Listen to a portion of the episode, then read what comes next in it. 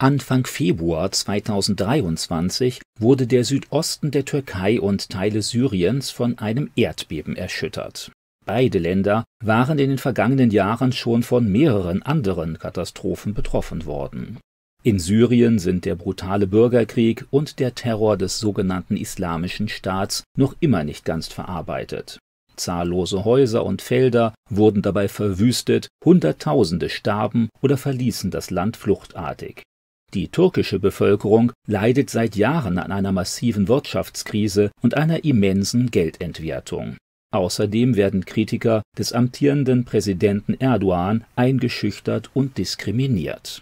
Das jüngste Erdbeben hat vermutlich etwa 11.200 Todesopfer gefordert. In Syrien starben rund 2600 Menschen, in der Türkei 8600. 49.000 Menschen wurden verletzt. 6000 Gebäude wurden ganz oder teilweise zerstört.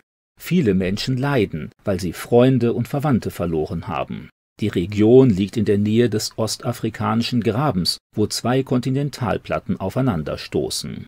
Wenn diese aneinander reiben, kommt es immer wieder zu teilweise schweren Erdbeben. Ganze Städte wurden dabei in der Vergangenheit schon zerstört, wie Caesarea oder Beth Shean im heutigen Israel.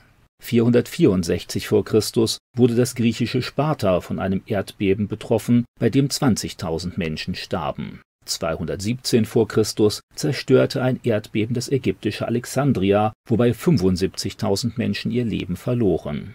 Die wahrscheinlich schlimmsten Erdbeben in der Umgebung von Antiochien kosteten in den Jahren 115 und 526 jeweils über 250.000 Menschenleben Allein im 20. Jahrhundert ereigneten sich in der betreffenden Region 111 Erdbeben mit einer Stärke von 5 oder höher.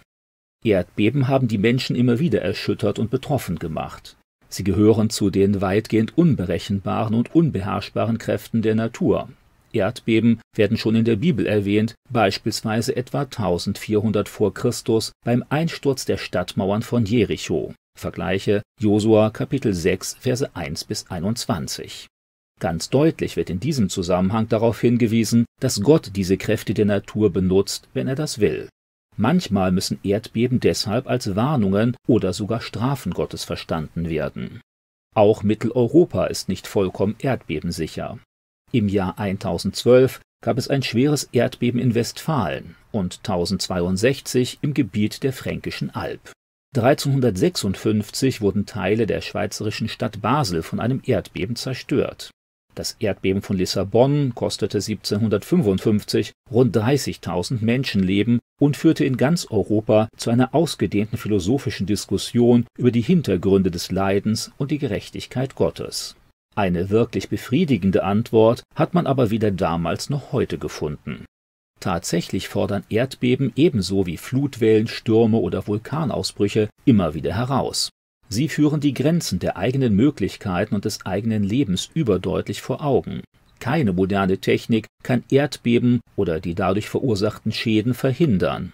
Erdbebensichere Gebäude und schnelle Hilfseinsätze tragen natürlich dazu bei, die Zahl der Todesopfer gering zu halten. Für die trotzdem Betroffenen ist das allerdings ein bescheidener Trost. Jede dieser Naturkatastrophen sollte auch dem entfernten Beobachter seine eigene Sterblichkeit deutlich vor Augen führen und ihn herausfordern, sein Leben sinnvoll und gezielt einzusetzen, statt es oberflächlich zu verschwenden.